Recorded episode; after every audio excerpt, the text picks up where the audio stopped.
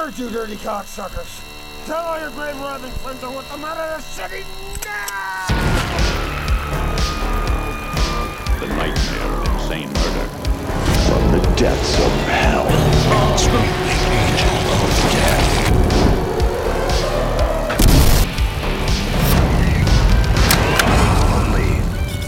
The Grindhouse.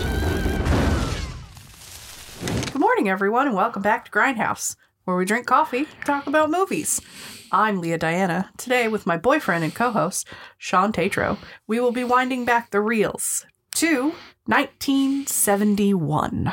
Two journalists try to solve a series of murders connected to a pharmaceutical company's secret experiments, becoming targets of the killer themselves in The Cat O' Nine Tails. Let's get into this. The masters of tension who gave you the bird with the crystal plumage. The picture that out-psychoed Psycho have now made a film nine times more suspenseful. Cat o' Nine Tails.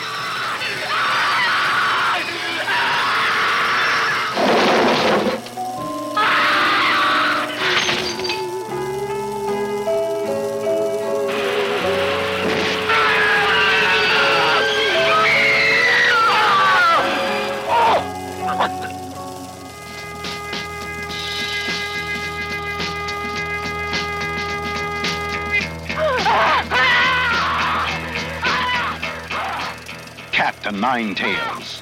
It's nine times more suspenseful than the bird with the crystal plumage.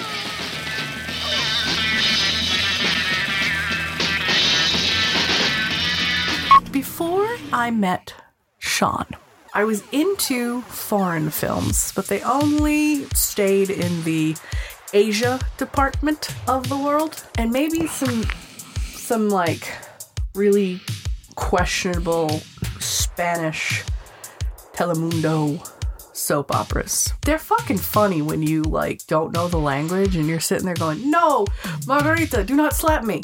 Oh, you did it. Like stupid shit like that, but you know. And then I was shown the beyond. And now I'm a tad bit obsessed with Italian Argento films. It's all your fault. I fully claim the blame for that. And now, uh, I think I've purchased more Argento films for this household than you have. You have. and uh, I'm grateful for every single one because I love Italian horror. I love Giallo films. Uh, I love this niche, this subgenre. I think it's probably grown to be one of my like top favorite types of horror films.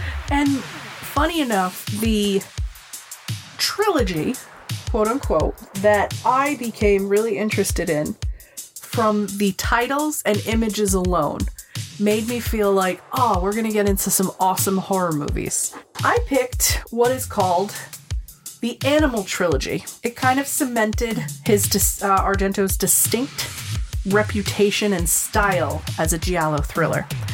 The problem is, these are what those are thrillers. So, this is the second installment in the Animal Trilogy. The first one was the one we watched last year, which was the um, Bird, with, the, crystal, plumage, um, which literally was only a bird at the zoo that made a distinct call that solved the case. This, the title, and the image have fucking nothing to do with this film. And at first, I thought I'd be upset by it, but with the way Argento thinks, I really like his style of. It's not. I don't know how to describe his style of naming his movies, but it's like. It's what it's it's this this is what you think it might be, but it has nothing to do with the story that goes along with it. It has always to do with like the proverb of what it is. Yeah, so he takes like essentially uh, a a, small element, a phrase, or um, a like tiny part of the story, Hmm. and then he'll name the movie that, Yeah. and it'll it kind of misdirects you, so you think you're going into something that maybe it's a little supernatural, maybe it's a bit uh, I don't know, like somewhat otherworldly. Hmm. But no, i it's literally just a turn of phrase, or it's uh, like in Crystal Plumage, it was just, oh, this was a physical small bird. physical bird. Yep. Which actually wasn't even a real bird. But Nope. in the movie, it was a real bird. And it just so happened that that bird was near where the killer was. So Yep. they ended up being able to solve the case based on just that. based on that one thing. This was it was literally just a phrase that someone said in the middle of the film.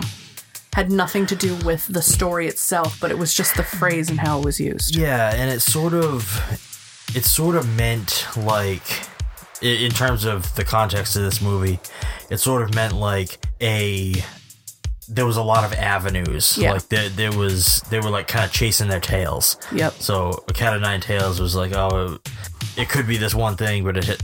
there was all these offshoot um, Yeah. Possibilities. And I think my favorite thing about this is the here we have the Arrow release 4K Ultra Blu-ray. Hear the fucking disc shaking. Uh, the image that it is, it's a black image with orange like paint splatter, and it's a cat with nine tails and a woman who's just a blonde woman who's just been attacked. None of this fucking happens in the film. But it's a very interesting image because if you think about the way the movie plays out, I kept I this was honestly one of the first movies I didn't look up the synopsis. Usually I follow the synopsis with it and sometimes I read ahead. I decided not to. Decided to go into this film because I really like Argento. And this image fit for the story itself because I had no fucking idea where they were going to take this. And that's where I think Argento is very creative with how his bad guys or his the people that actually do the bad things in his films plays out. And I think it's interesting. You know that there's another meaning to the term cat of nine tails. I do not. What does the uh, phrase mean? So, the cat o' nine tails, commonly shortened to the cat, is a type of multi-tailed whip or flail that originated as an implement of severe physical punishment, notably in the Royal Navy or British Army. Ooh. Uh, they used it in like judicial punishment in Britain for and some other countries. Uh, this was around 1681, but He's saying this film was supposed to be a punishment? Or is that why it's in quotes? Could be. The the the the title isn't just the title, it's I- in quotes. I think it's in quotes because it was something said in the film. Oh shit, man. Well, before we uh, get too deep into this, I would like to talk about our sponsor, our affiliate sponsor for this wonderful video, which is David's Tea. I bet y'all are absolutely tired of me talking about it, but uh, I just have one question. Do you have a killer thirst? Are you are you dying to murder your thirst with something? Anything? How about a hot, scalding beverage that could kill you if the temperature isn't right? So make sure when you steep your tea to read the instructions to see what the temperature should be. You don't want to kill yourself or the tea. So follow the link in the show notes below to go to David's Tea and get your tea to murder your thirst today. So, as you said, this week we watched The Cat o' Nine Tails. It's a 1971 Giallo film written and directed by Dario Argento. Um, this was adapted from a story by Dardano Sacchetti, I believe is how his last name is said. This film stars James Franciscus, Karl Malden, and Catherine Spaak. The movie re- originally released February 11th, 1971 in Italy. Uh, later released July 15th, 71 in like West Germany, August 11th in France. I don't know when it came out here. It does. I don't have any information on the budget for the film, but its box office initially was around 2.4 million. I don't have any information on the budget for this one. However, its box office initially looks like it was around 2.4 billion euros. Uh, I always forget what the this exact symbol is. Lira. I'm sorry, lira. Italian lira. Okay. I was gonna say 2.4 billion. Two point four Oh, billion lira. lira. Okay, never mind. Like, damn. Fuck you, James Cameron, and your movies. you know, because his movies are blockbusters. Here, It's probably trash in Italy. Trash, I tell you. Trash. I don't think it's trash anywhere. trash in my mind. Anyways, oh, mm. so I'm going to read the back of the DVD box because we don't have the back of the VHS. Unfortunately, not yet. Argentos are hard to find anywhere, so it's going to take us a while to find these. I think we have one on tape. Yes, we have a version of opera on Opera. tape. Yes, which is a, one of the one from the 80s, right? I believe that's around when it came out. The version I have is actually titled Terror at the Opera, which I didn't even realize it was Argento's opera for a while. You Yet I should have I should have realized it because the cover art is very obvious. But like I didn't think about it. I was just like, oh, Terror at the Opera is some horror movie. But knowing now that I have one of Argento's is pretty awesome. Following the success of his debut feature, The Bird with the Crystal Plumage, distributor Titanus tr- Titanus tasked distributor Titanus tasked writer director Dario Argento with delivering a follow-up in its short order. The resulting film granted a greatly enhanced budget and herald, heralded in its U.S. marketing campaign as nine times more suspense, suspenseful, so that nine, t- cat o' nine tails, than its prece- precedent, than its predecessor was. The resulting film granted a greatly enhanced budget that heralded in its U.S. marketing campaign as nine times more suspenseful than its predecessor was Cat o' Nine Tails. I don't think that was translated very well into English. That sounds a little rough. Ah, English.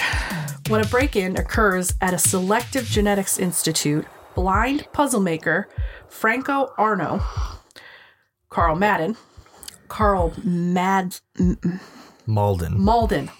I'm really bad at spelling, like really bad at sounding out too. So, uh, who overhears an attempt to, to blackmail one of the institute's scientists shortly before the robbery, teams up with intrepid reporter Carl Carlo Gordini, I think it's Gordina. Gordine, Gordina, James Fran, Franciscus, Franciscus, Beneath the Planet of the Apes. That's the other movie he was in. To crack the case, but before long, the bodies begin to pile up, and the two amateur sleuths find their own lives in peril in their search for the truth. And worse still, Lori, Frances- uh, Fra- Lori, Franco's young niece, may also be in the killer's sights. This is the second entry in the so-called Animal trilogy. Uh, da da da da da da da. Bunch of other information, and then all the Blu-ray crap. Runtime is 112 minutes. It is a 2.35 by 1 aspect ratio. It is in color. It is Italian and English. We watched English. And it is English and English subtitles. We did not have the subtitles on. How do you feel about foreign films with subtitles? I mean, I don't mind them. How do you feel about anime with subtitles? I don't really watch anime. No, we're we we used to be weeps. We are I don't think I was ever a weeb. I'm a formal weep. Um, as says all the shit we just put in storage. I am definitely a former weeb.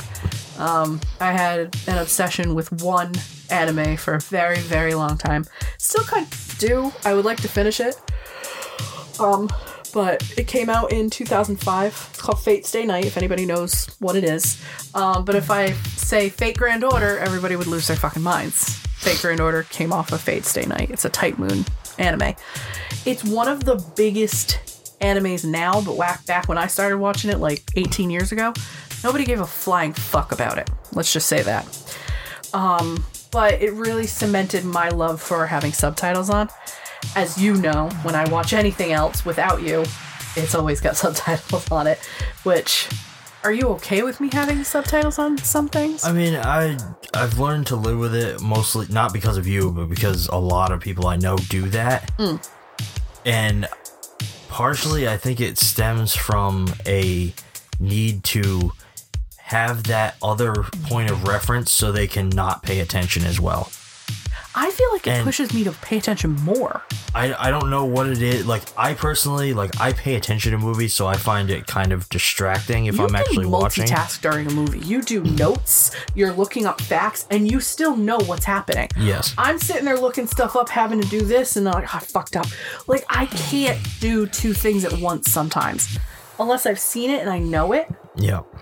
Then I'm okay with doing that. But like your multitasking is fucking phenomenal.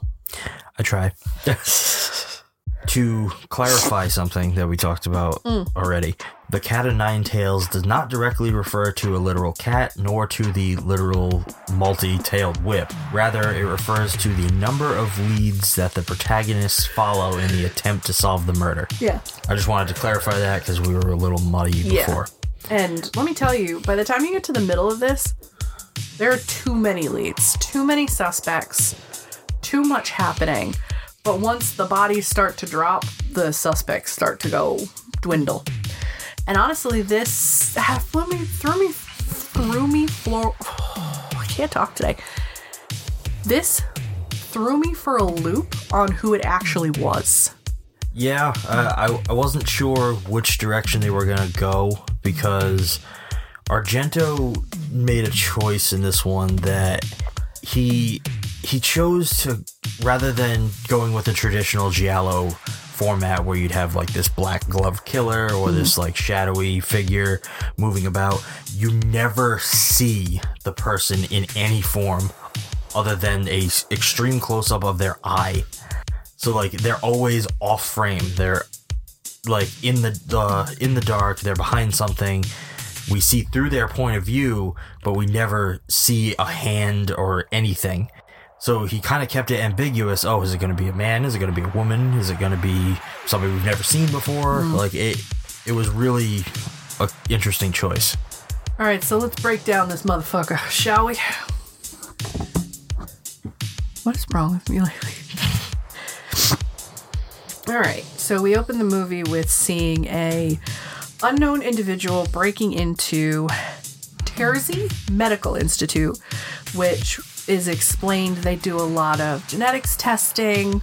Um, sounded like they also did uh, sperm storage, egg donor storage, stuff like that.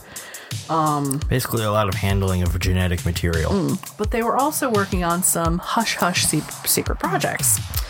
Um, only to kind of get the Italian names. Not you don't have to pause it. No, no, you're fine, fine. This might just be a little bit more cutting for you. I want to read a little ahead, kind of make sure it's not. I thought it it said Calabrese, and I thought it was giving us the killer already. Like the fuck? No, it's not. so it opens with um individual breaks into the at that point we see um a blind gentleman and a young girl walking down the street um his name i will refer to as cookie. As the little girl says he's sweet and kind and something like that and it's her uncle. Um and her name is lori. So they're walking down the street and they kind of like he eavesdrops and hears someone in a car say something about money or like like like blackmail or something. And he was like Lori, can you describe what you're seeing over there? I'm gonna tie my shoe. Okay. So she says it. She's like, I can't see the other man, but this is what the other man looks like. And you're assuming that, you know, she's seen something a little, a little questionable at this point. All right, what's happening? Um, parallel to that, someone right next door, because they live right next door to the institute, is breaking in and rummaging through things, but you don't see him steal anything. You just see him kind of like fumbling about in the place. I think uh, I think it's really cool how, and this goes throughout the entire movie, but I think it's really cool that Argento emphasizes the sound design during this opening. Yeah. He does it in such a masterful way, like since like we're being introduced to a blind character. So like we're noticing the smaller, subtler details that only he would notice in his surroundings. So he overhears this conversation throughout the film. He he'll pick up on like when he's uh we see him alone in his office a little later. Uh, he hears a car pull up outside where like most people wouldn't notice that. Yeah. It's just these small things that like I thought were really interesting. Like you're at one point I commented he's in his office and he turns the lights off because Lori's going to bed. And I was like, it to me seems very weird if you were to walk into a room knowing that this person is blind, but all the lights are off and they're just sitting in the dark. To What? us, it's uh, it's jarring, it's unnerving, but to them, it's like, like you said, why do we need lights on? Yeah, it makes sense. Like, why waste the electricity? Why pay more money if you can't see anyway? Right? But to me, it's like if you were to walk in a room and be like, dude, why are you in the dark? And he's just sitting there going, what? And just like blankly staring, I'd be like, either you're blind or I'm about to die. I have to give it to Karl Malden in this movie because he portrays blindness so well. So well. Like, I honestly shit. questioned for a minute because I recognized the actor from other things, but I didn't really like. I wasn't positive that he was the person I thought he was. Hmm. So I like I even had to go and look and like be like, was this guy actually blind? Because he nails this. Hmm. And I knew I recognized him from other movies, but the one movie I recognized him from was Pollyanna with Hayley Mills. Of all things, of all things. He's done so many things. He's done a couple more Argento films, as it looks. He's also did a Streetcar Named Desire. I do not remember him in that movie. Um, and then I saw Pollyanna. I'm like, yeah, that's where I've seen him before. Yep. But this guy's been acting for fucking decades, Yeah, man. We're talking. He was in On the Waterfront, Patton, Streetcar Named Desire, a movie called Baby Doll from '56. He's a major character in The West Wing. I think. Like the Oh no, television not a major character. He just he just shows up in The West Wing. Oh, Uh, yeah, like his career is extensive. is he dead? Uh, he.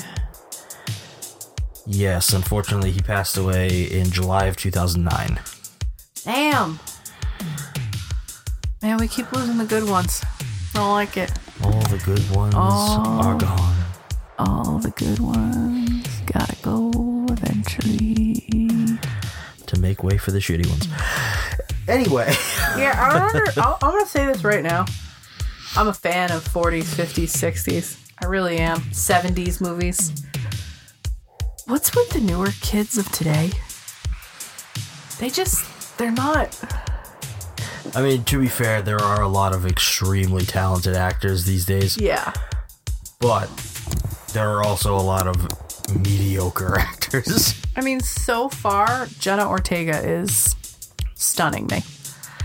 Um, most She's, she's on a good good trajectory. most of the kids from the Midnight Club were fucking incredible with sensitive material. Yeah, but I'm pretty sure Mike Flanagan could polish a turd into the greatest actor in the world. We give Heather Landing Langenkamp a uh, career again. she never lost a career. I was, I was just, I wanted to see the fire in your eyes. You listen here, Heather Langenkamp is a fucking national treasure, and she only stopped acting because she wanted to. she found a different avenue to travel and made a pretty damn great career out of it with her husband. What are you gonna say? What are you gonna say to make fun of me now? See, the fire was lit. He defended his his his childhood crush. What, what am I gonna say? She's hot. Do you know what? Still today, She's still she's still hot. fucking gorgeous. When she came on screen, you smiled a little, and I was like, ah, ah. It wasn't because of that, but No, but it was more because it was really cool to see her in yes, a different role than Nancy Thompson. Oh my god. I like seeing her and I I will say this now. I am so upset we're not getting that fucking season 2. So fucking upset. You know, like it's the same. The my reaction to her in that was the same reaction I have every time I see Barbara Crampton do something. Yeah. because it's like you had you were like a, a starlet then of sorts like in the the horror genre at mm-hmm. least and your career went away for a little while but now they're resurging like barbara crampton's doing more now than she ever did in the 80s and she's amazing still I will say, I did not know who Neve Campbell was at all because she did other stuff but Scream. And I thought Neve Campbell was a one hit wonder with Scream, and that was it. I didn't know she had a oh, huge fucking career. You don't know that these horror film actors and actresses have huge careers because the horror movies, like, they put you in this little niche. You get stuck in this character. And Heather Langenkamp's character in The Midnight Club, while still a horror type show, it was horror for a different fucking reason and it hit so hard.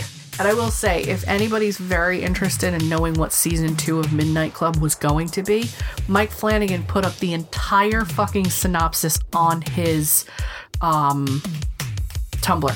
Whole thing. Both of us read it. Shawn was really excited with where he was going to go with a lot of the characters.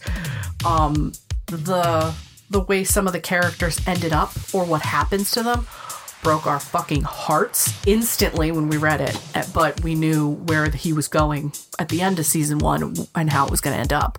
But I expect great things from that director, like Argento. He's building this fucking world with all of his horror shows not just being pure horror but they are the deeper they're th- deeper. they more to touch the human soul in different ways where house of uh, the haunting of hill house was a story of how a family crumbles.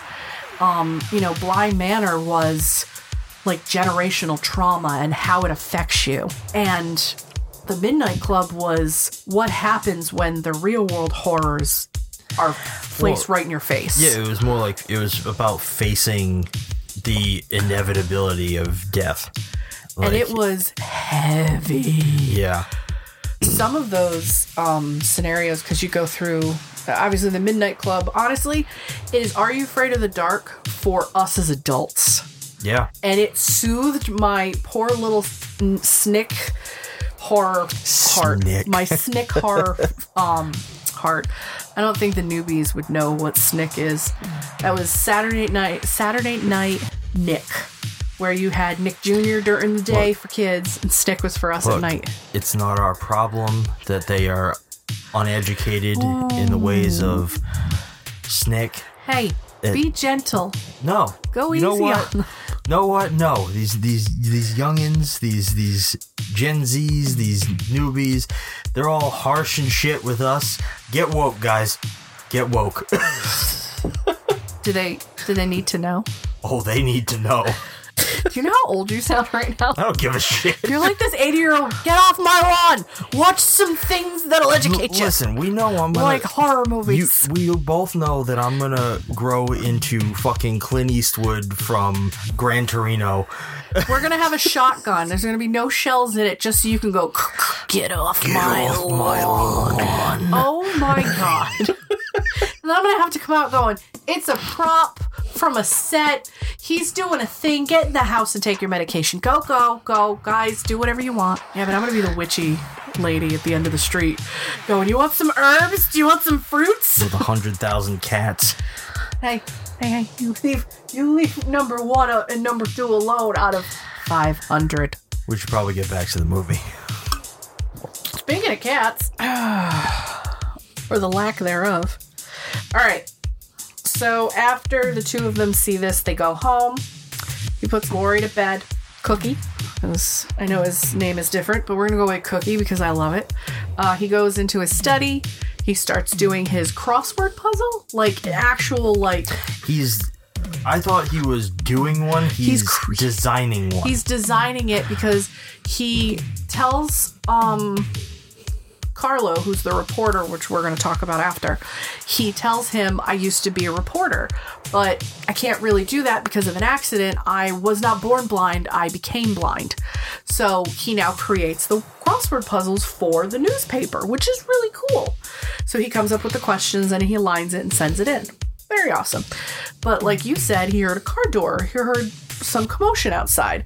So he goes to look to listen and I guess whoever was in the car, you can see the camera pan up and is watching Cookie, like staring at him, going, "Hey, "What are you? What are you looking at? What are you? What are you looking at, old man? Like, why are you just, you know, paying attention to me?" So after this happens, we go to the next scene where we are introduced to reporter Carlo. I'm not going to go for his last name because I suck. Giordani. Giordani. That's what they call him throughout the entire movie. Like I was paying attention. I was I was in the film, not the names. I don't care about names. Oh my god. So uh, Giordani uh, has been covering break-ins, and he goes to the institute to kind of meet with everybody to kind of discuss it, what's happening.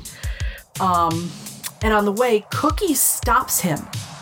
I was like, "What's happening? What's going on here? What's what's what's up?" Like Giordani like kind of explains it a little bit. He's, "Oh, okay, all right," because you get the sense like Cookie's his reporter senses are tingling, but he can't really do anything. this is slightly off topic, but the moment we met Giordani here, the only thing I could think was like he this is our standard chiseled jawed Steve McQueen type. Blue-eyed, blonde hair.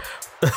handsome. I didn't think he was handsome, but On another note, did you notice there's a lot of English speaking actors in this one? yeah, the only people who were Italian was the old man they owned the company, The lockpick guy. the lockpick guy, and the photographer that Giordani works with. yep. They were the only three because with Dario Argento films or any Giallo type films, they are overdubbed. Generally, yes. generally because what they do and if you know you've seen the trailer for pieces um, when we still had video um, you'll notice that everybody's talking in their own language you get the script the script is in your language they tell you okay you're going to speak in your language and then we'll dub it over for different audiences so that's why we could watch it in italian even though these are english actors did you also notice that the gentleman who plays Cookie was the only one that they were using his actual voice in the film? It was not overdubbed at times. Yeah, and I, I honestly wondered why that was. Maybe his recording was just spot on, or they couldn't get him back to do a dub. It's possible. Like, I don't Because know. you'll notice, like, depending on where he's standing in the frame, his voice either has to be louder or softer. And I noticed there's a scene where he's sitting down and talking, and he's like, hmm. And we could hear the hmm and his words sync clearly, but then you go to Giordani, who's talking to his Italian actor, and this is in English, so you're thinking, oh, they'll just use the English. Both of them are overdubbed because there's a lot of commotion in that scene when they're talking in that room, and the commotion is even dubbed. Well, general rule of thumb in Italian filmmaking, at least then, was that you would record the dialogue in native tongue on set, and then everyone would overdub all of their dialogue in post as well. Yes. So I think it was more, they did that to be like, make it more clear mm. In the post process. So, like, it wouldn't feel weird when one person was very obviously the dialogue was recorded on set and then the other dialogue was in post. Yeah. You'd be able to tell very easily. So I think they used to do that to kind of flatten it out. I mean, and what I think is funny is it's people will understand when I say the dubbing of the old Godzilla movies, where you see somebody go, like, move their mouth to say, no, watashi wa baba, and they're going, look, there's Godzilla, and they're still talking, and you're like, the fuck? it's more understandable with movies like this because at least the Latin based languages are easier to kind of like, yeah, the mouth doesn't fit, but the words kind of are the same, like Same length. length. Yeah. In uh, languages such as, you know, Korean, Japanese, uh, Mandarin, um, other languages that are, you know, n- more uh, based off of, it's not a it's like symbols. I know it's not symbols. It has a different Like kanji and yeah stuff. kanji and stuff where which is japanese but you know it it's harder to understand those languages for us because our language comes off a latin based language that's why for us it's harder to learn those languages but in turn I have been told that English is one of the hardest languages to learn in the world. Yeah, and that's just because we assign so many meanings to the same word. There, Like, there, and there. Yeah, it's ridiculous. I'm 37 years old. I still confuse them. There's time, guys. There is still time for you to understand. I have I have a, a decent job, and I still mess up emails to people, and I get called out, and I'm okay with it. So we're introduced to Giordani. Um, he and uh, his photographer friend go to the institute. They take pictures. They're talking to people, whatnot. Um, after they leave, after they leave, they're going to cover something else, and we go back to Cookie in his office with Lori, and Lori has the newspaper, and she says, "Oh, do you want me to read your newspaper?" He says, "Oh, no, not right now." And uh, and Lori says something like, "Oh, that guy died." Like, what are you what are you talking about? That guy died. The one that I saw in the car read the article then. So she reads the article where it says that um, Calabrese was killed in an accident. He fell in front of a train. And let me tell you, that scene was awesome. That was Watching really him awesome. smack his head on the train and then fall and then get decapitated by the train. Yeah, you see his body Just- getting just like ripped tumbled. apart. Oh my god! I was like, yes, that is so cool. Um, yeah, they don't pull punches, uh, Argento. Thank God. Never does and never will. Um, and then she reads the news article, and then he has a hunch that the photograph, the way the guy is falling on the train, because um, Giordani's friend, who's the photographer, happened to be there for a news article about an actress um, coming into town, and he caught a picture of the guy falling in front of the train. And uh, Cookie had a hunch that the photo might be cropped, and the photo will confirm if he fell or not. So he goes to meet uh, Giordani and says, "Hey, do you still have that picture that you put in the newspaper?" He's like, "Oh, my my, my guy would have it." Okay, can you tell him to blow do the whole negative? Just just take a picture of the whole negative, you know, proof it. Okay. He does while he's on the phone and he's like, "There's an arm there that's looks like he got pushed and it was trying to pull away quick." And he's like, "Son of a bitch! Somebody somebody tried to somebody killed him." So now, all right, let's let's let's go get that picture. Let's bring it back. Let's figure it out. All of a sudden, the photographer starts to hear strange noises in his apartment. Goes out and is like, "Why are these pictures knocked over? What's happening?" Or no, his studio. I'm sorry, it was studio, not his apartment. Why are these pictures knocked over? What's happening? And he got strangled. He gets strangled with what looks like piano cord. Yeah, is it that- always piano cord? Piano cord was like a common thing that people would get strangled with in Italian films. Uh, I think because it's a very brutal way to strangle somebody. Like piano cords are fucking Like like sharp, and, sharp like and they hurt and no thank you Um, something I'd like to note is that it was about this point in the movie where I really started to notice Argento's patented vibrant color palette Yes. seeping into the film. blood is never red colored it is bright It's red bright red. The so he washes entire scenes in like gorgeous color. Like in this scene, uh, the dark room is lit in green, yeah which was really interesting because traditionally it's lit in red. yep um, characters throughout the film always wear pops of color. So at one point, uh, early on, Gior- uh, Giordani's wearing accents of red, and then like you'll see other characters wear like in, wearing like a red tie.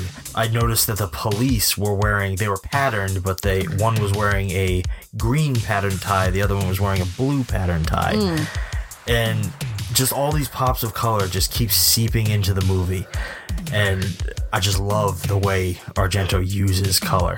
It's always vibrant. It's always it always grabs your attention to even the s- subtlest details. and it's not even pointing out like oh you should pay attention to this person No. it's just for color sake It's to make the image more interesting to look yeah at. and nothing is more interesting than when now the reporter uh, giordani is getting more involved and he wants to speak to a lot more of the people um, involved in the case. So he decides all right i'm impressed with you cookie. Let's uh let's join forces and try and figure this out. So he and cookie join forces and they absorb nine leads. This is where cat o' nine tails come from.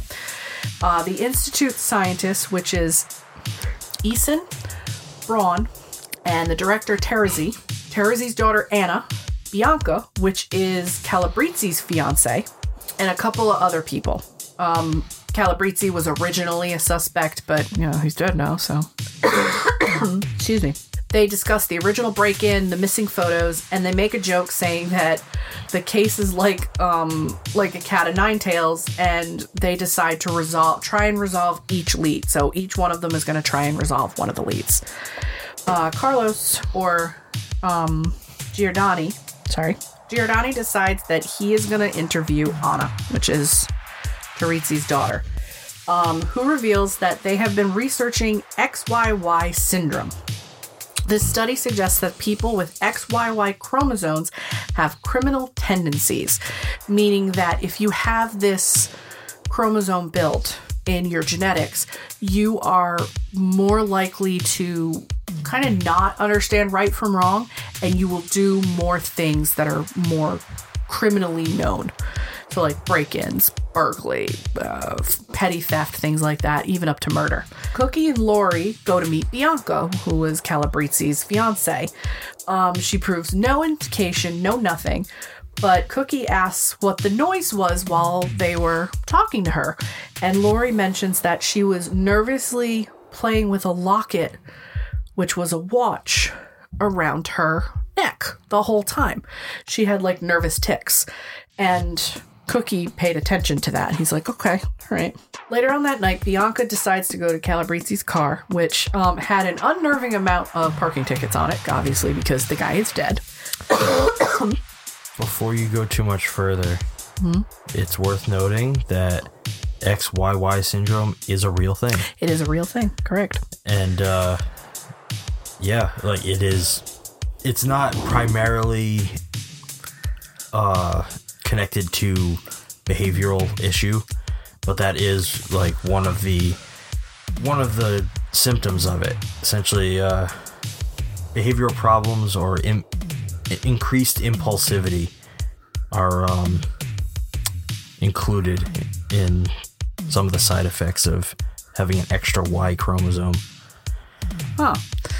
What if that has anything to do with somebody I know that has obedience disorder? I mean, it's possible.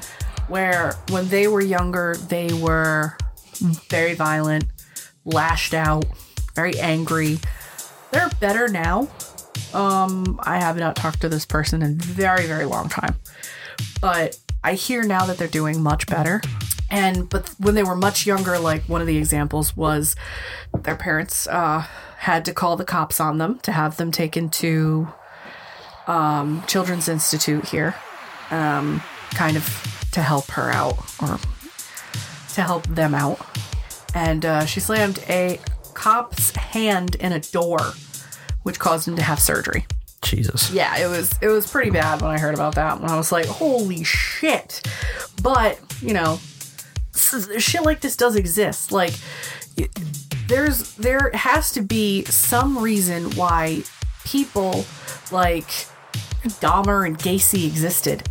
Like, you're telling me that a, a nice kid from a decent family, I know nothing about these two killers, so don't don't come after me. Or you're telling me that this person who, you know, lived a normal life by society standards was a cold-blooded killer and there was nothing genetically or mentally wrong with them? Like I could never imagine, you know, cold-bloodedly killing someone. Like what what in their minds like what makes you go snap like that, you know? Yeah. Uh, let's see. Going back to. So Bianca um, goes to Calabrizzi's car and finds a note detailing the killer's identity. She hides it in her locket. Um, she returns to the apartment. Unfortunately, after she calls Giordani and says, "Hey, we need to meet. I found something." Um, he and Cookie were planning on going to meet her. Uh, killer comes in and strangles her with piano cord again. Which did you notice that the blood was pink? Uh, It kind of looked like they had nothing on set, so they gave her Pepto, and she just kind of had Pepto in her mouth. I doubt that that was the thing, but um, No, I didn't really notice. Uh, generally, the blood is so vibrant that I just kind of probably accepted it.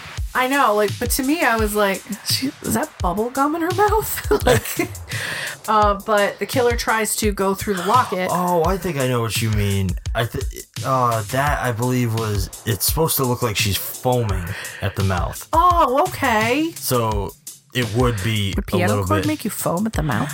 uh, I, I think it's more to like Dramatic effect. So, yeah, the Argento has a, a really intense way of making his murder scenes feel like as harsh and brutal as possible. So, yeah. like the strangula- all the strangulations throughout this one, they they feel really violent and realistic. yeah. So, like, I think that the foaming at the mouth thing was like a way to enhance the like tension of that moment and make it feel like it was a much more visceral attack than it really was. Yeah. So, like, the foaming at the mouth kind of just adds like a layer to it.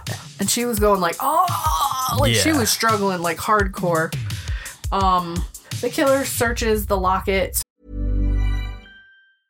A lot can happen in the next three years. Like a chatbot may be your new best friend. But what won't change? Needing health insurance. United Healthcare Tri Term Medical Plans are available for these changing times. Underwritten by Golden Rule Insurance Company, they offer budget friendly, flexible coverage for people who are in between jobs or missed open enrollment. The plans last nearly three years in some states, with access to a nationwide network of doctors and hospitals. So, for whatever tomorrow brings, United Healthcare Tri Term Medical Plans may be for you. Learn more at uh1.com.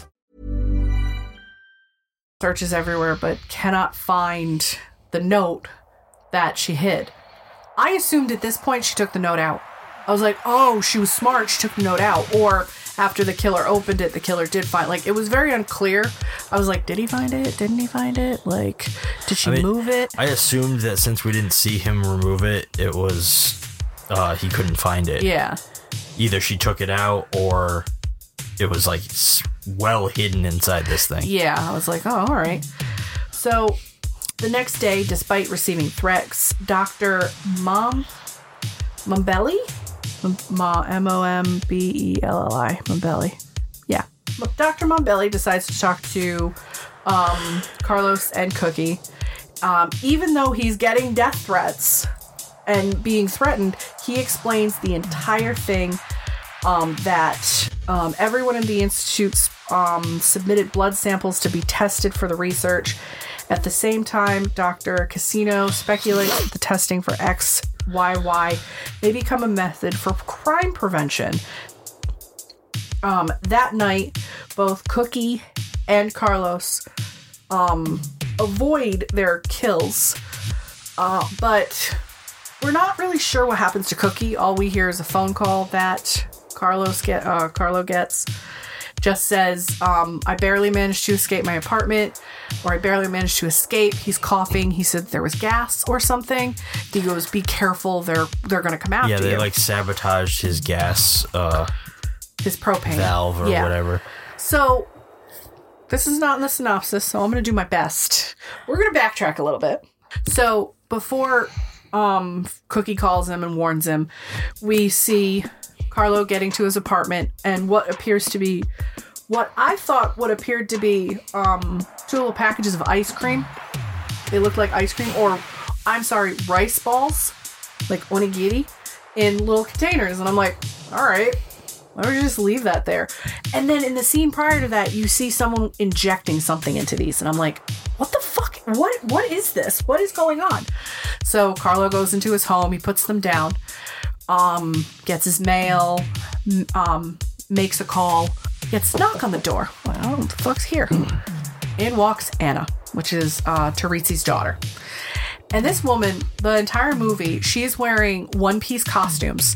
The first one we saw was pink, the next one was green, purple, and then they fade to neutral colors. Did you notice that? Yeah, she. uh This woman also.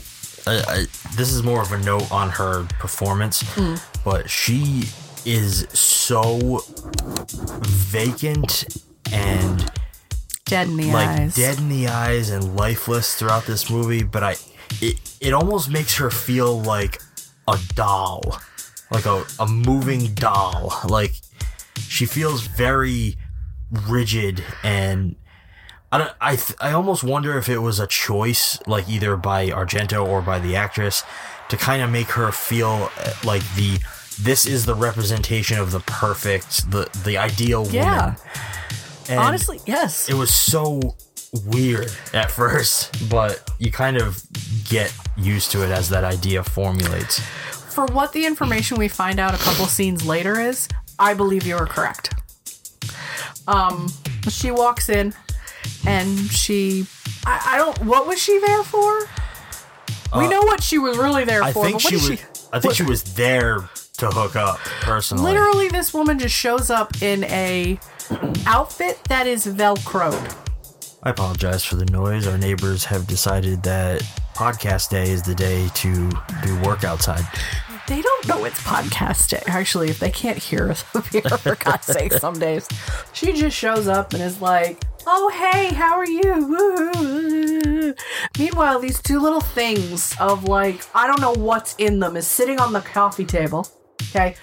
And I'm the whole si- the whole scene. I'm like, are you gonna open the packages? What's in these packages? Like, why are you just like, what is happening? I don't understand what's happening, and I'm uncomfortable. So we get to the part where she's sitting on the couch and they're discussing things. And what does he say to her? Did you know that right now oh. approximately 700 people Are making love. are making love in the city? And she was like, "Is So- that your way of coming on to me?" yeah, it was like he threw out this. He was kind of trying to break the silence, the Yeah. awkwardness, by throwing out a Fun sex fact. like a, a fun fact that would catch her off guard, but she was I- expecting it. because she was like, "Oh, is that the line you're going to use to get in bed with me?" And he's like, "W- "Well, I was just trying to break the tension." And she unvelcro. What? No, wait. no. She said. She says. uh See, I knew you'd know what is, she said. She, is that the uh, the line you're gonna use to get me in bed? And his response is the smoothest thing I've ever fucking heard because he said, "Well, the couch is pretty comfortable." Peanut butter. Boom. creamy peanut butter. As sticky. Butter. Oh god. No, not butter. That wasn't smooth. Cause she unvelcros her top. Unvelcros. Unprovoked. It was hilarious. And out pops, I apologize to this actress, but she's so skinny. It's just ribs and boobs. And her boobs do not they do not look very good. no, they look like something that an Evil Dead hag would have. She looked like Melisandre, uh, uh, the red woman, when she finally took off the necklace at the end of Game of oh, Thrones. oh God, yeah. That's what she looked like, and I'm like, uh, they were they were not good boobies. she's supposed to be was this not guy's good. daughter, like a 20 year old woman. I'm like, It's just the way she's th- it's built. the way her her body is built, and she was so skinny. You saw all of her ribs, and I'm just sitting there going, Ooh. ooh. I was like, oh yeah, titties. Oh god, I didn't know we were watching Return of the Evil Dead again. Because that's what it looked like. It looked like the I can feel myself rotting. It looked like that thing. Oh yeah, from uh, uh Return of the Living Dead. Return Dead. of the Living yeah, Dead, yeah. Do you know when I'm having a bad day at work, I love to send that gift to people? Which one? I can feel myself rotting. and people are like, Are you having that bad of a day? I'm like, It's a pain day. yes. um, and then all of a sudden is the most awkward transition of her lying on the couch, just what looks like to be applying lip balm, doing this. You guys know what I And mean then when him just staring at and him just staring with those blue eyes and then they try to kiss and like then there's a then there's a they film between the two bags which they're now leaking a white substance Yep. and i went argento I see what you're you doing there. sly fox we can't show the cum so why not have sorry the bags of milk which blew my mind okay blew my mind the bags of milk leaking symbolizing oh he came now my question is in or out where did it go Do you really want to know? I, I want to know hard, hard facts. I need to know hard facts. I'm a pervert. Anyways, at this point, they move from the couch to the bed, and he goes, "Would you like some milk?" And I'm like, "Milk, all right." And he picks up one of the bags, rips it open, and starts pouring it into two glasses. I'm like, "The milk's been on the table for like the last hour." Wait. I'm gonna stop you right there Oh boy. because I fucking loved that moment. Why? Because I don't know if you realize it, but they set this up so early on in the fucking movie. And it's done in passing. You probably didn't even notice it. But early on, they have some some character, I don't remember who says it, but somebody mentions that in Italy, they don't keep their milk refrigerated like they do in the States. So the like milk, and you have to think at this time, milk was probably still being delivered every morning in the glass bottles right outside your door. So they essentially, so you you basically use it that day. If you didn't use it, you throw it out. Like that's just how it was. And so th- once we got to this scene and I realized that it was milk, I was like, holy fucking shit. They set that up in passing way at the beginning of the movie. and then just to get us to this moment. Is it because they realized people in the United States would go, ew? Well, probably you were working with American actors, so they were probably used to it like, being. why was there a bag of milk? What is happening? yeah, it's different there. Honestly, my mind, I, I paused for a while. I know he's going to shorten that. I paused for a bit. My mind is actually fucking blown by that.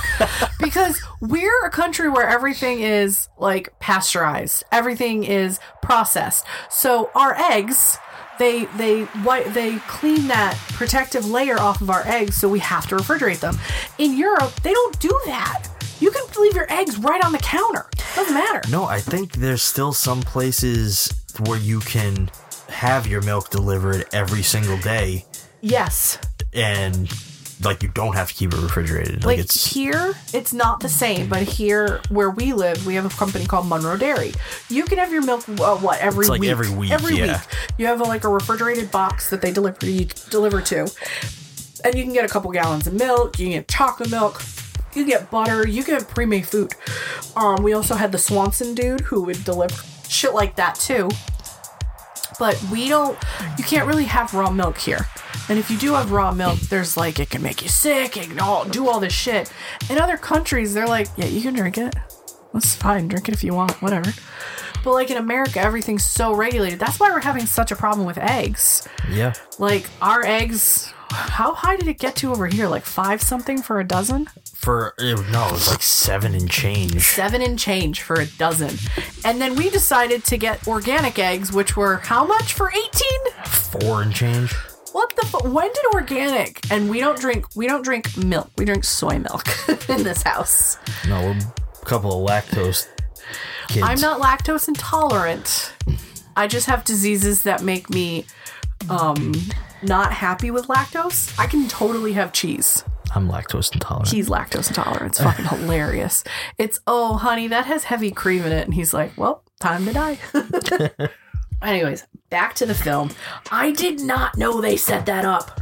They did. I'm so mad I missed that because the whole time I'm sitting. You saw my face. I'm like, what the fuck is And happening? honestly, the only reason, and honestly, the only reason I remembered it was because I, re- I, when it was said and I heard it, I was like, oh, that's interesting. I didn't realize that, and Cut to this whole fucking Yeah. scene. it just a setup for this fucking actual plot point. All right, putting the train back on the tracks. Um, Carlo says, "Oh, would you like some milk? That's pretty much all I have to drink." Like, yeah, sure, I'll have a glass of milk. He pours her a glass of milk. Goes to pour him a glass of milk, and he's like, "Wait a minute, wait a minute. This one was fine. Why is that one leaking? Wait, this one's leaking. Wait a minute." And he kind of like goes to smell it. He doesn't smell anything, but he's like, Anna, stop. And he takes the glass out of her hand. She doesn't drink it. She puts it up to her mouth. And then he touches like his to it, like gently to his finger, puts it in his mouth, starts spitting out. He goes, They poisoned the milk. They were going to get us. Like, if I didn't stop you, we'd both be dead. Like, holy shit. So, at this point, Cookie tells Carlo that Bianca must have died because the killer suspected she had evidence. And then remembering that Lori mentioned the locket, um, they discover Bianca was buried with her locket. So we're gonna have to do some grave robbing. So they end up going to the family crypt, opening the casket, and they find the note. And they're trying to open it. It's like, I, we can't open it. It's taped. Just give it to me. I'll, I'll head out. So Cookie is like, just give it to me. Secure the casket. Fig- do everything. We'll get out of here. So while Carlo is securing the casket, putting all the screws back in, Cookie slams the door, like just slams the crypt door, and Carlo is panicking. He's like, oh shit, oh shit, what's happening? So he decides to hide and stay quiet. Cookie then opens it again, and we see that his cane has a knife at the end of it, and it's covered in blood. So Cookie doesn't say anything for a bit. He just stumbles in, like, and he obviously is blind, his eyes are wide, but you can tell he's seen some shit. And it was at that point I went, Oh, is Cookie been the fucking killer the entire time? And I was like, God damn it, no, he's cool, I don't get it. But when Cookie says, Carlo, God damn it, say something like, Are you in here? Like, like I, he- they tried to take the note. They tried to take the note. Um, and he's like, "Well, you, did you give it to him?" I was like, "Yes, he has Lori." And that's when I realized, oh, the killer has his, his niece. Like, it's it's over. This guy is distraught. So the killer pretty much says, "Lay low for a couple of days. Don't fucking say anything, or I'll kill her." And he's like, "What? what I don't know what to do. I don't know what to do." So both Cookie and Carlo rush to the police, but not don't say anything. Then they go to the uh, Terzi Institute. Nope, back up. They they cut a whole scene out of this uh, synopsis. So the two of them decide that they're going to inform Mr. Terzi uh, and the police, and they go to the house, and they're kind of like questioning everybody standing there. Um, and one of the people that um, is not there is Brahm. Brahm was killed in an earlier scene. Now, what's interesting about Brahm is they said he was a funny sort of fellow. Yes, and that's actually something I wanted to mention because we do get a glimpse of like 70s drag culture in this. Because, because when he opens, when Carlo is going to question Brahm and they said he goes to a specific club, go there. He opens the door and you just see a bunch of gentlemen around and you see some ladies. And then what did I say? I was like, oh, hey, wow, that woman's very manly. And that's when you went, that's because it is a man. And I was like, did Shawn just point out the drag queens to me? Yeah. Uh, so yeah, we before we're in, we get to this scene, they they mention that Brahm has he he's referred to as a strange sort of fellow. So like essentially, back at this point, if you had those proclivities, hmm. that's how they would refer to you. They wouldn't say that you're gay or something like that. Yeah. They'd kind of mask it over. Is that where the, the phrase queer came from? Strange sort of fellow? Like, oh. Because what is the true definition for, I don't know that offhand. in a non offensive way, meaning of the word queer? Queer, strange, odd. So yeah, So the word queer started as being strange or odd. So if you said that person was a strange sort of fellow or a strange sort of lady, it would turn into queer. And now you have a very derogatory term, which I honestly, I like the gay community taking queer back. yeah. I really do. I don't think, and obviously I'm gay myself. I mean, what's wrong with being strange or unusual? I have the T-shirt in my closet that says that. Thank you, Winona Ryder. But you know, like, there's nothing wrong with taking back these words. Like, take back the word queer. I mean, I would rather be known as queer than normal.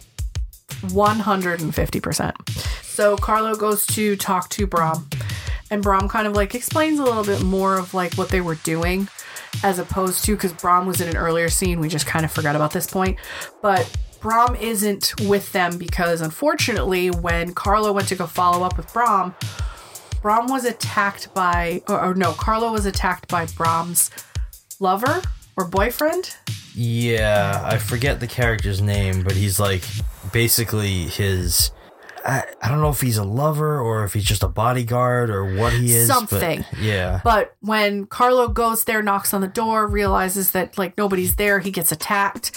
And you know the the bodyguard or the lover was like, "Why are you here?" He's like, I- "I'm here to see Brahm. I'm not here to start anything." He's like, "Brahm's over there," and Brahm's on the couch with fucking this really fancy like letter opener just stuck through his chest. I was like, oh shit, they got him. So there's another one from the Institute down. So when they go to um, Terrazine's house, they're kind of like talking about, and then you hear a vase crash, and everybody's looking up the stairs, and Anna's coming down the stairs with her hand wrapped in uh, uh, like a like a handkerchief with blood on it. She seems kind of like nonchalant. She's like bleeding, but she's still dead in the eyes. So you know, good way to stay in character, I guess. Um, but this is where she gets a little bit more passionate, and I was happy to see the actress kind of bite a little bit, but not really bite like well. Like this was not an Oscar-worthy performance, but you know, it gave a little clap. It was better. It was better. Um, Carlo interrogates her and says, We found the information that says that you're adopted, that you're more than a daughter to him. Like, when were you going to tell me? Because obviously they've had sex, so now there are feelings. Um, and she was like, I was going to tell you. It, it's I, I just didn't have a time to tell you. And he's like, You're the killer. You're doing all of this. You know, Cookie stabbed somebody this evening. Where'd you get that wound? And she's like, You really think you figured this out? You really think it's me? And for a moment, the way she was talking, I really did think it was her. But it wasn't until she said something like along the lines of, You're a stupid man who's jumping to conclusions, basically. And I was like, It's not her. She's actually hurt by this that you would even consider. He even says, Oh, it took you a good minute to drink the milk. And she was just more or less like, Oh, why is it taking him so long to come back to bed? You know, rather than, Oh, I'm going to wait for him to die and go, Ah, ha, ha, ha, and then pour the, the poison milk all over his body kind of thing. I don't know. So, you know, they decide, all of the men decide they're going to go to the Institute and try to see if Lori's there, but they can't find her. So Carlo is leaving one of the rooms and notices that his collar is covered in blood. He's like, Where the fuck does this come from? So he's backtracking his steps and realized the blood was dripping from the ceiling, which means that while they were in that room, someone who was stabbed was leaning over watching them and bleeding on them. And he was like, Oh, I'm going to go up to the roof and figure this out. And as he's kind of going up to the roof and he finds um, Casino, Dr. Casino, who I was really excited because on the not on the Wikipedia page, but on like the IMDb page, it's advertised that Argento played this. Cas- Cassoni. Casso- so Sony with a K. Cassoni. Cassoni. Castani. Um, I'm bad at Italian. I'm not Italian at all, guys. I'm really sorry. Excuse me. I'm also going through puberty over here. um, uh, Cassoni is the killer, and now Carlo and Cassoni are running after each other, um, trying to figure out, you know, what's what's happening. So Cassoni gets to Lori before anybody else can and attempts to stab her. And at this point, Cassoni has beaten the ever living shit out of Carlo. He hit him in the face with a 2x4 as hard as he could. He's punched him, he's thrown him from one roof to the next. And this dude's still going, manages to stop him from stabbing Lori. He gets stabbed by, in the by shoulder literally jumping, jumping in front, of, the knife. knife. Uh, the police get to the roof. They chase Cassoni. Cookie stops him with the cane blade. Um, Cassoni pretty much confesses everything. He initially broke in to replace the records that show he tested positive for the XYY chromosome. So basically, proving that he had criminal tendencies. Uh, now we can see Yeah. when Cookie asks about Lori, Casino pretty much says, I killed her, I stabbed her, she's dead. He is absolutely enraged, so he throws him through the skylight, which throws him into a elevator shaft, which you see him trying to grab on, but his hands are getting mutilated by the metal. And then you just hear him thud. And oh god, it was hard to watch He that just scene. crunches against the top of the elevator. And then all you hear is Lori go, Cookie? Cookie? And you're like, oh god, she didn't die. Oh, good. And then moving on. That's it. Boom, done. Killer's dead. Lori's okay. There's nothing else you need We to know. We don't know. if uh, Giordani survives. Like, we don't know anything. We don't know if he and Anna recon- reconciled. We don't know if they ever figure out really what what happened? I hate when movies ends like end like this. I hate it because now we don't know what happens next. But this one, I was like, okay, all right. I've come to realize that Argento films end like this. I need to finale. accept it. this is the third actual Argento because we uh, we watched Suspiria on our own. We've watched uh, Crystal Plumage. This one. What was the other Argento film we watched? The Beyond is not an Argento film. I know you said that. No, we've only. This is the third one. This is Yeah, only this the would be third one. third. And this is the first time you're seeing this one too, correct? Yeah, I I know a lot of, or knew a lot about this one going in because just from years of being a horror fan and hmm. hearing about it, but I'd never actually gotten a chance to watch it. No. I was slightly disappointed going into it, knowing it wasn't going to be a true horror film, but I'm getting more into these these older 70s, 60s thrillers. I like these. These are cool. This is like a nice movie to like like, oh, let's watch an older movie. Okay, you're sitting there on a Saturday night with popcorn watching an older film. And you can do like the entire trilogy, which this movie's only like hour and a half. You know, you can sit there for four and a half hours and watch all the whole trilogy, have a good time, and be like, yeah, this is great. When we watch these films, like we do an hour and a half of this and then however long it takes for the podcast, usually our recordings mimic the length of the film sometimes. There's only been a couple where they've been shorter. Yeah, Like usually we talk about the same amount that the movie is just because there's a lot to cover in some of these films and it's interesting to talk about them but uh, but I do appreciate that Argento has horror. Like Suspiria is a beautiful horror film beautiful horror film. It is not hack and slash. It is not stabby stabby. It is a beautiful like just suspense kind of thriller. And I was really excited when I saw the trailer for the newer Suspiria, like years and years ago. And I was always interested to see it because I like ballerinas, I like dancers. So that was caught my eye.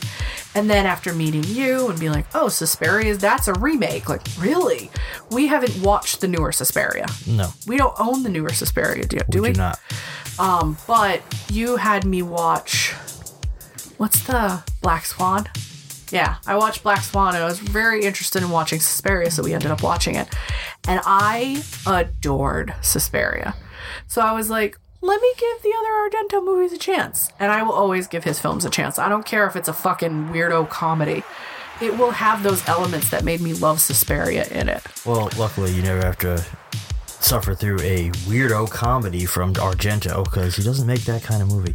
unless he starts going off his rocker in these later years because he just came out with a new one recently. That's true, and we haven't yet seen Dark Glasses. no we're going we're going older and going newer i mean I, I like the fact that we're doing the animal trilogy to start with argento so Um, something else that we can't finish this off without talking about is the score for this movie. I didn't notice the score How? i was so engrossed in the film so it's weird. I'm a music person outside of film. You're a film person. But when we're watching the films, I pay attention to the film more than I do the score. And sometimes the score is what makes it for you in the film. And it's very interesting. Well, the score for this is another incredible score by the infamous Ennio Morricone, I did read that. Who this man is like the golden goose of film scores. Everything he does is fucking incredible. So, John Williams or Danny Elfman kind of thing? I mean, for me, he's top tier above them. So Hear that? Fighting words. this man's score in this movie is as it's incredibly jarring and somehow also immersive. Like he, he grabs your attention with uh, sharp stabs when needed and he allows the score to fade into the background with more elegant memory uh, and he allows the score to fade into the background with more elegant melodies when it's appropriate. Like I love that like his ability to just weave the score as as it needs to be rather than most of what we get out of scores here in, with US films is like either loud bombastic or it's just dark, ominous tones, and like hmm. lately scores I think have been getting better, but there's still a lot that are just basic. They're just the same cookie cutter shit over and over again. You don't have composers like this anymore. No. I mean, and like I said, John Williams, Danny Elfman, those are big composers. Uh, Howard Shore, um, because he did all the Lord of the Rings and the Hobbit movies. That's how I know Howard Shore. I want to talk about my absolute fucking Tolkien nerdiness over here.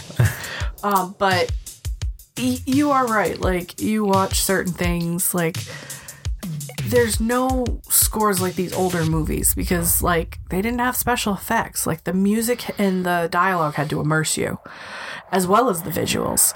And now like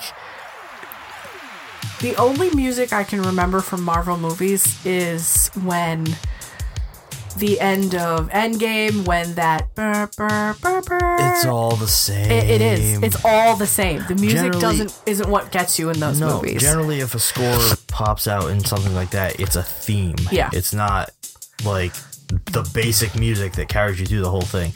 That stuff is you you'll never remember it. Mm. The themes, yeah, you'll those will stick in your head, but that's about it. Do you have any final thoughts on this uh, lovely Dario Argento film? No, I think we should probably shift into closing questions. You got it. Did you have any favorites? No. For once, I did not. The film's good. Nothing stood out. Uh, the milk was weird, but no, I don't have any favorites. I'm pretty neutral on this film. What about you? Uh, I had a couple. Um, I liked the train death a lot. That was pretty sick. The milk scene was pretty prominent like that revelation that like it had been set up so passively Yeah. was really cool to me there was also another scene that we didn't talk about Okay. Um, there's this scene where uh Giordani goes to a barber and oh yeah. he, he basically goes for a quick shave, which is like common occurrence at that time. And he, the way that this scene ha- happens, like he essentially goes in and uh, the bartender is talking to him. He's trying to read the the article in the paper, and the bartender is talking to him about the article, saying like, "Oh, you see that they mentioned that uh, the killer could have been a barber because the uh, victim was slashed with a straight razor."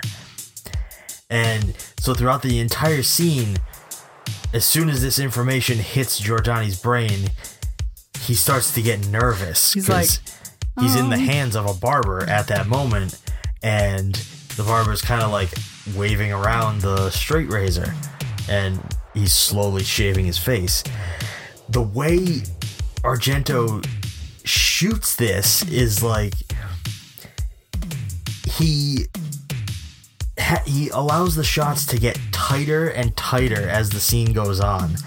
It's like uh, Giordani starts to grow more and more uncomfortable, and it's just this really small moment in the movie that really has that you could have cut the scene out and it wouldn't have yeah, mattered. there's no reason for it to be there. but it was just so cool to see how he played it out. I just really enjoyed it. I did forget about that scene, and I was more like, "What is the purpose of this? Of showing that, other than showing that Carlo is like he's a little nervous. He's so worried about all this shit. Like, oh, okay. If you notice, he's actually kind of nervous throughout the whole movie. yeah, they don't portray him as like, "I'll save you." He's more or less like, "Well, I'm here. Guess I gotta Yeah. do my job." like so you have like that scene with the barber you have where he's riding in the car with uh the girl oh, Anna, who doesn't know how to fucking drive. and he's like you get these He's shots of his like ripping- hands like white knuckling his own car, going. There's like they don't have seatbelts in the cars, No. so he's just thrashing everywhere, and I'm dying. Like this guy is shitting himself. but there's a lot of a lot of nervous moments throughout the movie for him and that it's a very interesting little character Mm. thing for him that he just he's not this tough as nails guy he he has nervous tendencies I don't know, I thought it was cool. It made him, it humanized him more. Yeah, do you feel you would have done anything differently on this one? Um, that's tough because this to me isn't right now out of the three that I've seen. This is not my favorite from Argento. This is a pretty basic one. This is just a follow up to Crystal Plumage, which was his first, which was very good. Uh, that one had me on the edge of my seat. This one, not so much. And I think I even said during the film, I looked at you, I'm like, does this not have that spark, that snap? So I wouldn't do anything different with it, but I'd try to add a little more. I hate to say it this way, but I'd add a little more color or flavor to it. Something, something that needs something. Okay, so as a follow up, then, where so far, based on what you've seen, where would this rank on your Gi- uh, Giallo scale? Three. This would be the bottom. This would be the, the yeah, lowest. it would be Suspiria, Crystal Plumage, Cat and Nine Tails. Piece is that an Argento film? No, no, it's a Giallo film. All right, if we're going Giallo, Just style, straight Giallo. just straight Giallo. Uh, Suspiria, The Beyond, Pieces, Plumage, Nine Tails. Okay. I I need to rewatch The Beyond again. And I think I would need to rewatch what was the third one I mentioned? Shit. Pieces. I really would need to wa- rewatch those two because I remember being so because Beyond was the first one you showed me. I was so fucking confused during the Beyond, so confused. I was like, "What are we watching?" And now I want to go back to it and be like, "Now I understand. Let's put that shit in. Let's watch that." Because last week, or no, the week before, when we finished Godzilla, what did I make you do? I made you watch the first Godzilla movie again, the the newer new- ones, the legendary, and I yeah. really started to like. I want to get into Godzilla. I want to watch these. I had such appreciation for Godzilla 2014 after watching the first Godzilla movie in Japanese. So much more appreciation. Maybe watching the Beyond again, that appreciation will double. So I guess we'll have to revisit the Beyond for the podcast at some point. That's a great idea for something that, you know, if you sign up with Patreon, we could do a revisit. We haven't done it on the podcast. Oh, I thought you said pieces. Backtrack. Sorry, I fucked up. Um, I would love to do the Beyond. I really would because that movie was so fucked up. Yeah, that movie is very interesting. It's very unique. And that one being my first Giallo has really fucking spoiled the rest of this shit because I'm like, this is a fucking Giallo film? What the fuck is Pieces? Well, so is that the greatest one ever made? Pieces is Giallo that leans more towards slasher. The Beyond? The Beyond is Giallo that That's supernatural. That's supernatural. That's that's a very different type of Giallo. Giallo traditionally is more like this. Hmm. Like when you get into stuff like the Beyond and even Suspiria, like you're branching out further from the traditional sense. Is it bad for me to say that I think Argento or Giallo should stay in the horror genre? genre? I like it I mean- better there than I do in the thriller. It is. It is in the horror genre. It's just not. The only thing horror was that train kill, and that was amazing. I mean, Giallo is essentially Italian slasher films, yeah. basically. I mean, there was slashing in this, so Yeah. slashing of milk. So that brings us to the big question Is this mainstream, exploitation, or other? This is exploitation. Oh, yes. This is an exploitation because I got it off the exploitation site. Don't tell me it's not exploitation. yes. Giallo inherently is exploitation. Yes, this is this is true. This is true grindhouse material. And that's why I was really interested in the Animal trilogy because it's a grindhouse trilogy.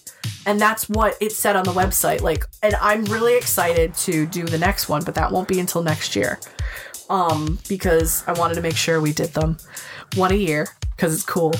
But I really appreciate this is what grindhouse exploitation is. It's not all titties and boobies and vaginas and you know killing and taking out intestines and stringing them on little hooks and going hee hee hee like that's what you'd think exploitation would be. No i, I appreciate this. And you know, watching these, I do have a small, better appreciation for As Soon as the Darkness. Small, very tiny. That movie was great. That movie was terrible. No, it was so good. I was so upset. It was so good. It marketed it as something completely different, and I was so upset. But I'm starting to understand a little bit more. Not everything is black and white, Lea. Some things are gray. Absolutely. And that's the point of this podcast. Well, that's it, everyone. That's the final one. Good night. No, I'm just kidding. Yes, she's just kidding. But that does bring this discussion on Cat O' Nine Tails to an end. But don't go anywhere just yet. Please stay tuned for the coming attractions.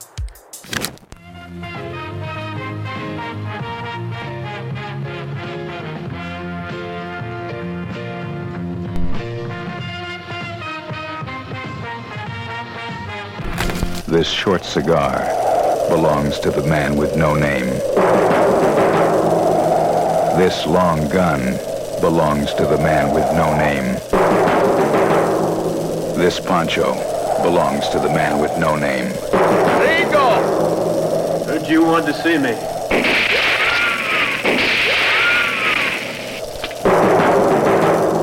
What's wrong, Ramon? You losing your touch? Shoot to kill, you better hit the heart. Aim for the heart or you'll never stop me.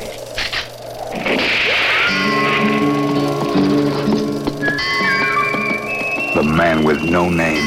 Danger fits him like a tight black glove. He is perhaps the most dangerous man who ever lived.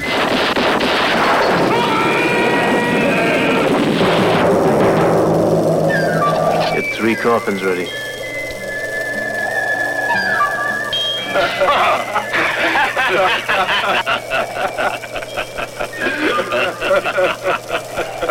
I don't think it's nice you laughing.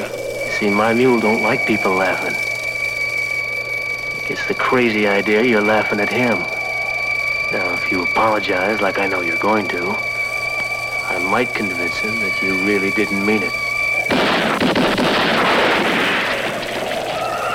My mistake. Four coffins. This man with no name is played by Clint Eastwood. He's going to trigger a whole new style in adventure. A Fistful of Dollars is the first motion picture of its kind. It won't be the last.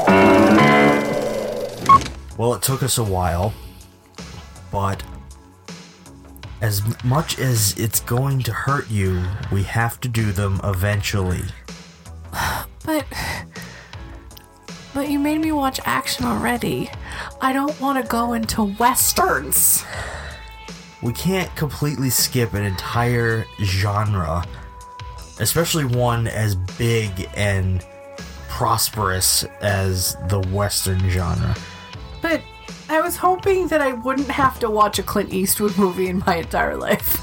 Well, that was unavoidable considering he He's also in fucking everything. he's also in like Magnum Force and stuff. I've never are- seen Magnum Force. Those are like cop movies from the Grindhouse I hate era. cop movies. but you're gonna watch them.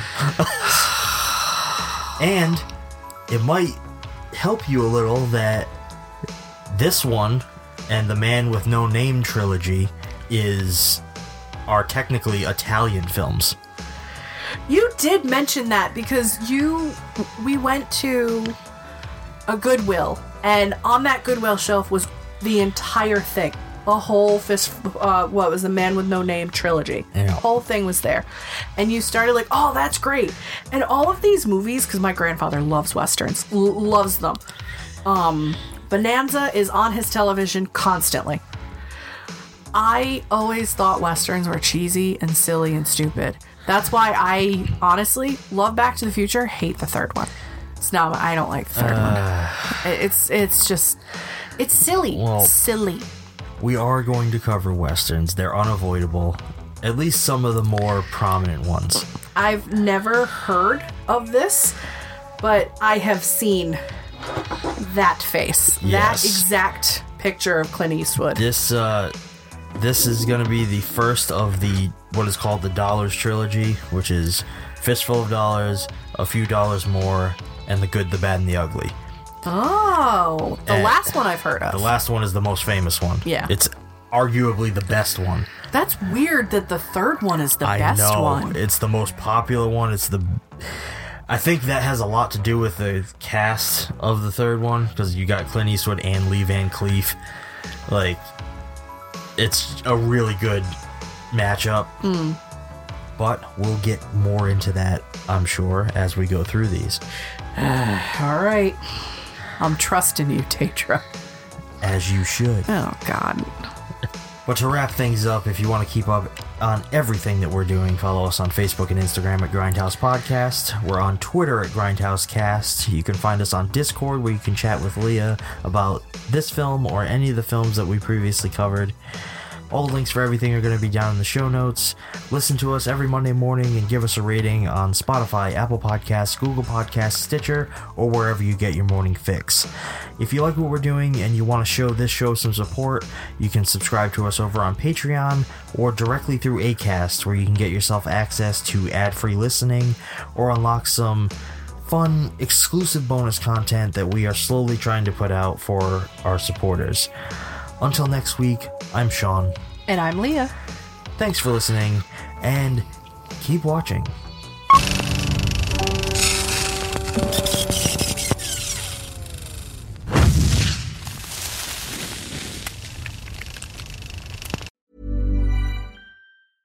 Spring, is that you? Warmer temps mean new Allbirds styles. Meet the new Superlight collection, the lightest ever shoes from Allbirds, now in fresh colors.